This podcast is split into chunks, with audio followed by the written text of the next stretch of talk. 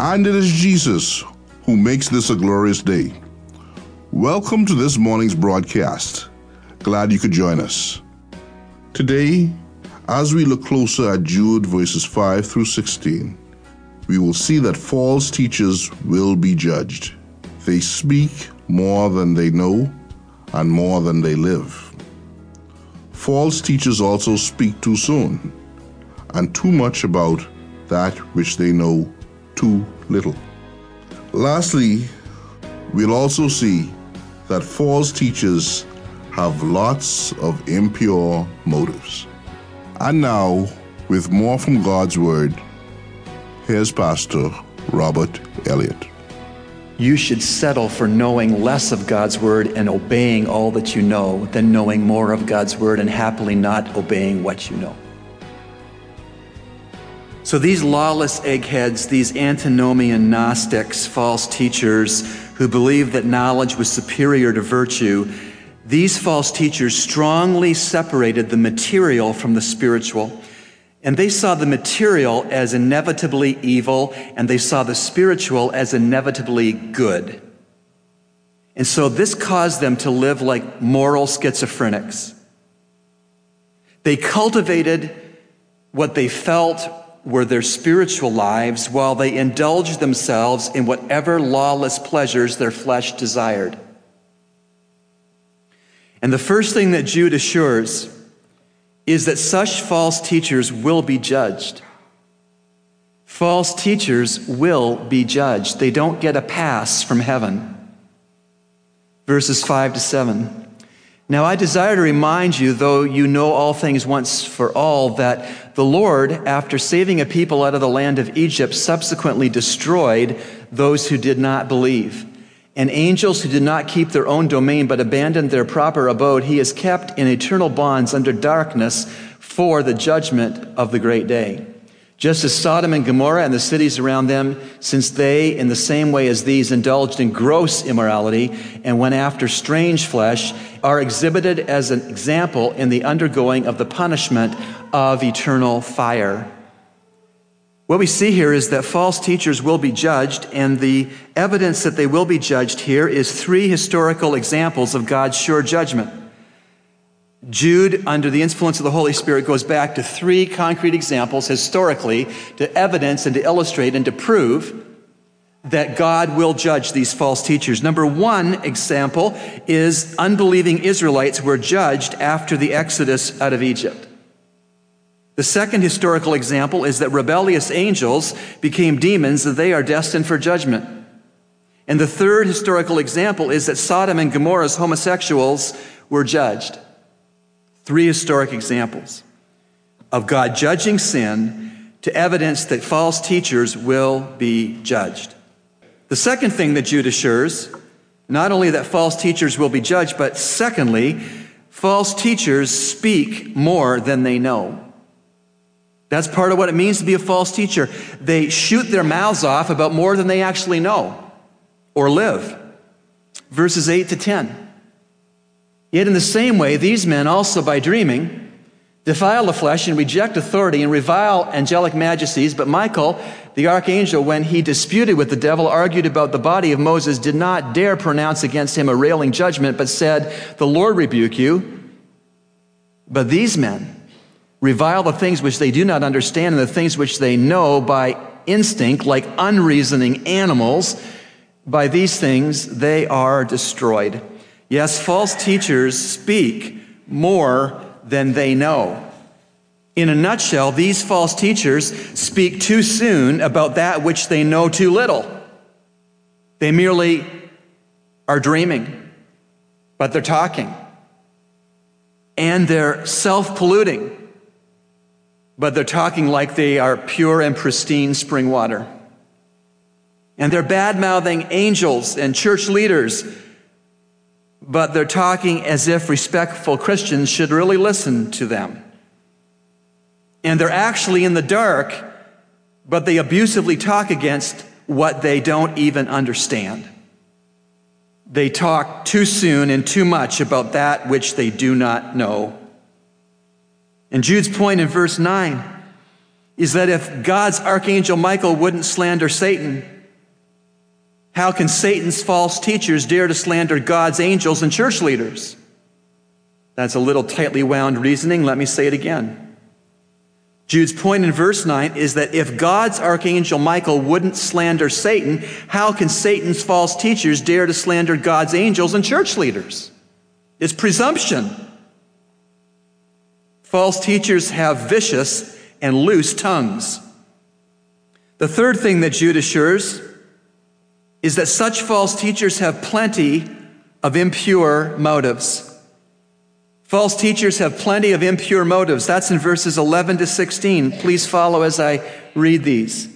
Look for the impure motives of these false teachers. Verse 11 Woe to them, for they have gone the way of Cain, and for pay they have rushed headlong into the error of Balaam and perished in the rebellion of Korah. These are the men who are hidden reefs in your love feasts when they feast with you without fear, caring for themselves, clouds without water, carried along by winds, autumn trees without fruit, doubly dead, uprooted, wild waves of the sea, casting up their own shame like foam, wandering stars for whom the black darkness has been reserved forever. It was also about these men that Enoch, in the seventh generation from Adam, prophesied, saying, Behold, the Lord came with many thousands of his holy ones to execute judgment upon all and to convict all the ungodly of their ungodly deeds which they have done in an ungodly way and of all the harsh things which ungodly sinners have spoken against him. These are grumblers finding fault, following after their own lusts. They speak arrogantly, flattering people for the sake of gaining an advantage. they have plenty of impure motives, false teachers. I see eight if you're taking notes. Eight impure motives which are characteristic of false teachers. Number one, it's called the way of Cain in verse 11. This is the way of rejecting God's way to reconciliation in favor of taking one's own way to reconciliation. Remember Cain? He offered an unacceptable sacrifice in the Garden of Eden. He knew what God expected, but he went his own way. He did do it yourself salvation. These false teachers fall into the way of Cain. They reject God's way of reconciliation and formulate their own way. Second impure motive of false teachers, they fall into the error of Balaam. The error of Balaam is hiring oneself out to do God's work. Balaam was prepared to prophesy against Israel what God didn't say about Israel for money. That's the error of Balaam. Hiring oneself out to allegedly do God's work and have a mercenary ministry. False teachers have that kind of a impure motive. Third impure motive, they fall into the rebellion of Korah. This is the rebellion of mutiny against God's appointed leadership. Korah tried a coup d'etat in the camp of Israel. And people today are still trying coup d'etats in the church, trying to undermine and to remove Jesus Christ as the head of the church, trying to undermine and make ineffective the under shepherding ministry of ordained pastors in the church. So, to sum up these first three impure motives the way of Cain, the error of Balaam, and the rebellion of Korah we could say from verse 11 that the false teachers want their own way to God. Second, they want money for their ministry more than anything, they want money. And number three, they want power in the church. Thanks, Pastor Rob, for your message today. And now, today's personal God story. Well, good morning. I'm pleased this morning to have my brother Harcourt Macoy in the studio. Good morning, brother. Good morning, Pastor Rob. Thanks for having me. Man. My pleasure. Uh, Harcourt, where did you grow up? I grew up in an area on uh, Harold Road, which is now called Tonique Williams Darling Highway. But my immediate neighborhood was the surrounding areas of Yellow Elder. Very good. So you're a New Providence uh, native. definitely, definitely. That's definitely. good.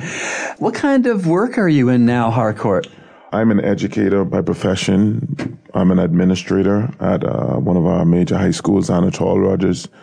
I'm the vice principal responsible for the senior school and I'm also responsible for senior boys basketball at the school. Wonderful. Listeners, you can't see my brother, but he's got a nice big build. If I needed a vice principal, uh, he'd be my man. All right. You said you're a basketball coach. Right. And I was just wondering if you would see any parallels between sports and the Christian life. Definitely. In sports, it doesn't matter really what sport you're trying to be successful at, but there are some things that you have to be as a coach and as a player. When you're talking about being a player, it may seem like talent might be the most salient thing that you might need, but the first thing you may need to be is coachable. Mm, teachable. Uh, coachable, teachable. There's a certain level of humbleness, meekness that you would need and you have to have an open mind, mm.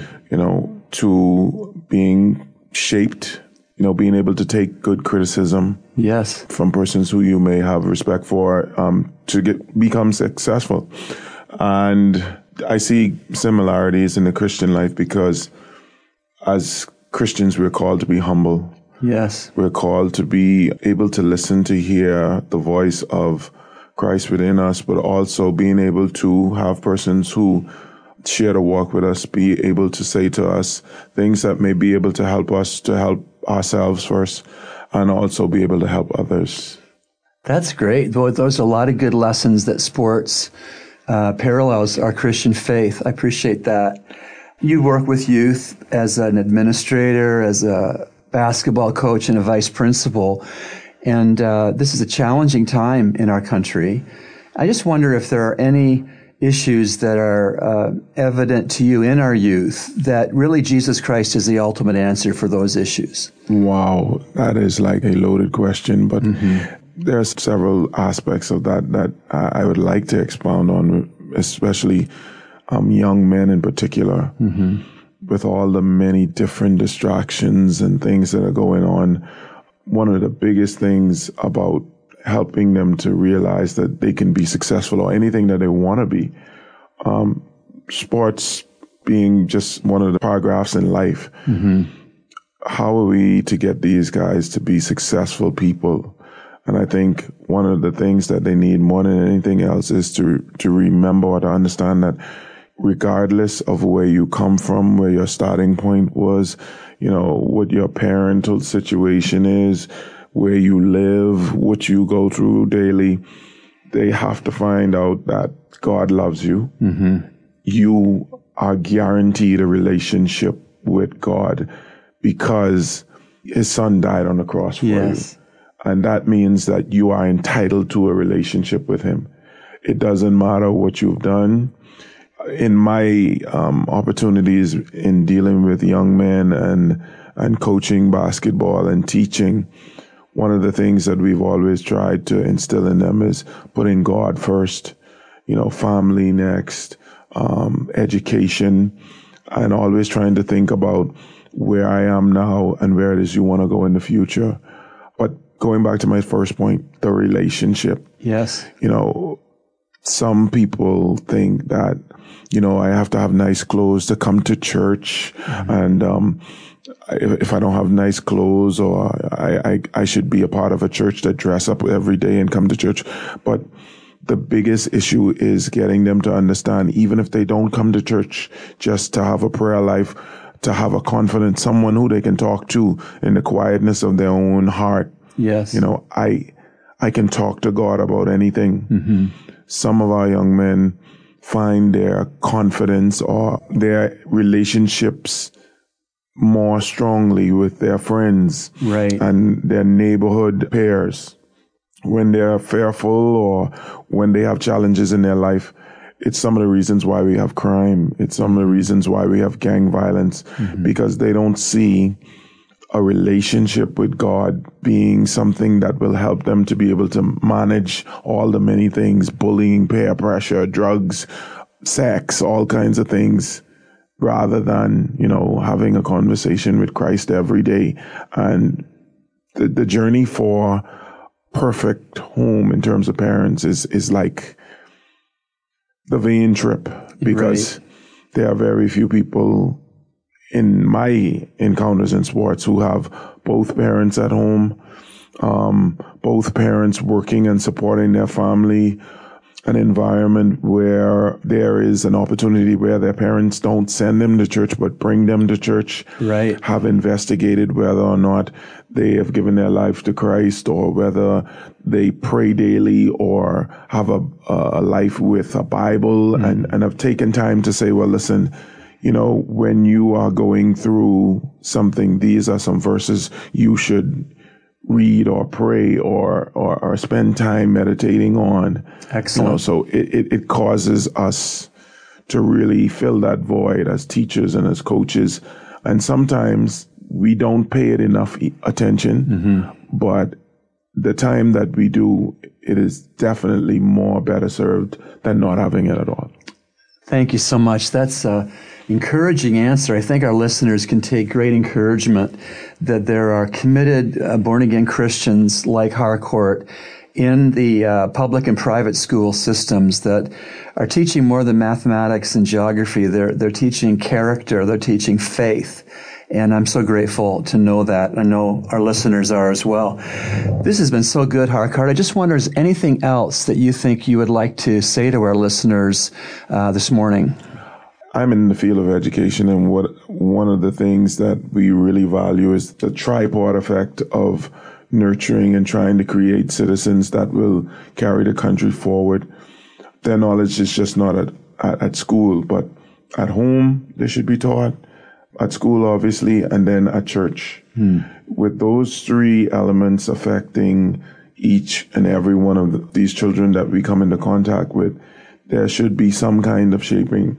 Sadly, a lot of our young men and young ladies don't go to church. They don't have a Sunday school experience a lot of times. But you would be surprised how many um, young people don't have an experience or a firm grasp on how two young men should relate to each other, mm-hmm. how a young man should relate to a female, mm-hmm. how two females should relate to each other, mm-hmm. how females should relate to a maternal adults yes. or a patriarch adult. Mm-hmm. Um, the way they speak, the way that the world demands that they engage adults.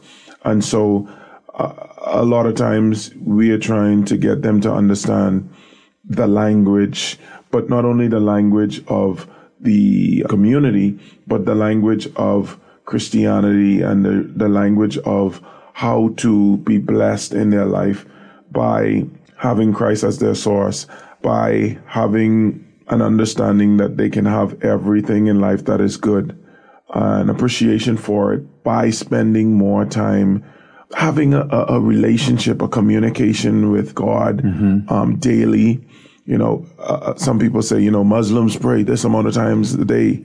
But, you know, I tell my kids, if you pray in the morning when you get up and you pray when you go to bed, you pray three times a day for your meals, you end up praying five times a day. Yeah. And that's outside of when something goes wrong in your life. And so I encourage um, my basketball players, my own children to, you know, I'm, I'm their parent, I'm their coach, but at the same time, there's someone who is greater than me. And I think one of the biggest mistakes we try to make as coaches and as teachers and as adults is that we don't tell the kids that we were the kind of people who made mistakes too. Right. In the environment that I grew up in, yes, we played a lot of sports, but there was all the negative things growing up in those communities. And we went through seeing how when people follow different tracks where they ended up in life. Yes. And, uh, you know, the only thing I think that saved me was encountering some people who were on the track that understood that if God is present in your life, if you make sound choices and try to follow the right path, it, it, it kind of works itself out. I, I've met people who were very much more brighter than me, mm-hmm. very much more financially sorted out than me. Mm-hmm. But their lives took on different roads. When I get to heaven, I'm, I'm going to ask the good Lord about it. But the truth of the matter is, I think He has a plan for everybody. Yes, He does. And if we can just find a way to navigate through all the other things that life will throw us, maybe we become in touch with the potential or the purpose that we're actually here for. Mm-hmm. It's not an easy road. Lots of times we have situations where we're trying to get the best out of these children and, and these these young men, especially in my case. And we don't always hit the mark. Some of them we lose. It's my humble prayer that we continue to to save more than we lose. Amen. Well, thank you for that. I know that's straight from your heart, and uh, that's very meaningful. I sure love to pray for you and and uh, the roles that God has given to you, and, and other educators that know and love Christ. So let's look to the Lord together. Dear Heavenly Father, we thank you for this time with Harcourt. We thank you for the many things that his uh, testimony reminds us of. The importance of Jesus Christ to be Lord of all of our lives and for persons to have a personal, vital relationship with Him to gain their identity, to gain their meaning in life, and to keep them uh, on the path of safety and righteousness. Lord, I also thank you for the discussion this morning that has uh, called a tripod of influence on young people um, the church, the home, and the school. And I pray that increasingly that partnership would deepen and become more efficient and more effective. We pray, Heavenly Father, as Harcourt has put it, that in our public schools and in our private schools, that more young people would be uh, won to Christ than are not. And that those that are won to Christ would be difference makers in the Bahamas and then in your plan and will, sometimes beyond the Bahamas to other countries of the world. Lord, thank you for the privilege of being in a, a land where there is a freedom to educate uh, young persons, and even in this fine country, a freedom to do so with the principles of the Bible and the principles that are spiritual and centered in Jesus Christ. Please bless Harcourt and his wife and children and give them the joy of walking with you and seeing you make a difference in the lives they rub up against. And I pray this in Jesus' name. Amen. Amen. It's time for answers to your questions. We urge you to take a moment and get a pen and paper and take down the references used so that you can do your own study later on. We here at Echoes of Calvary are always excited to receive your letters of support and your questions which we seek to answer right away and also here on the show. You can send us your letters at eocradio at gmail.com. That's eocradio at gmail.com. Today, Pastor Elliott draws from Carl Lanier's excellent book, Answers to Tough Questions. This book was published back in 1997. And once again, here is Pastor Robert Elliott. John chapter 3, verse 3. Jesus said to Nicodemus, who was wondering about how to get to heaven, John 3 3, Jesus answered and said to him, Truly, truly, I say to you, unless one is born again, he cannot see the kingdom of God. The question simply is, what does Jesus mean by the phrase born again? Jesus explains what he means by the term born again, literally in the Greek, born from above, in the verses that follow verse 3. That is John chapter 3, verses 4 through 6. Let me read those verses. Nicodemus said to him, How can a man be born when he is old? He cannot enter a second time into his mother's womb and be born. Can he? Jesus answered, Truly, truly, I say to you, unless one is born of water and of the Spirit, he cannot enter into the kingdom of God. That which is born of the flesh is flesh, and that which is born of the Spirit is spirit. So it is clear that Jesus is not talking about another physical birth. Physical birth happens only once. The new birth Jesus refers to is a spiritual rebirth. This involves entering into the new covenant through a personal faith in Jesus Christ. The person who is born from above experiences a heavenly birth brought about by the Holy Spirit, resulting in a regenerated life. The only way to enter God's kingdom The only way of becoming one of God's people is through being born again. And listener, if you do not know that you have been born again, probably you have not been born again.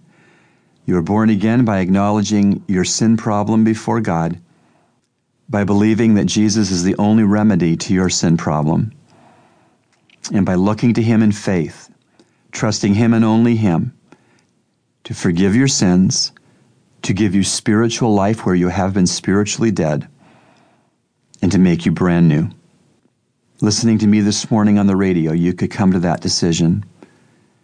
You could pray something like this Dear God, you are holy, and I am not. I do not deserve to be your child. But I thank you that Jesus Christ loved me enough to die in my place on the cross to shed his blood to pay for all of my sins. Right now, I trust him and only him to be my Savior, to make me alive out of my deadness, to cause me to be adopted into your family, Father. I trust Jesus and only Jesus now. I want to be born again. I pray this in Jesus' name. Amen. If you pray that, I'm delighted to welcome you into God's forever family. That is what it means to be born again. And now that you are born again, you are destined for heaven. Not as something you could earn, but as something you could only receive by the hand of faith as a gift. Now you want to live a thank you kind of life to Jesus, who's made your born again experience possible. That thank you kind of life means turning from sin, means changing how you look at life, means getting with others who are born again in a church, means reading the Bible each day and finding out more about God's love for you.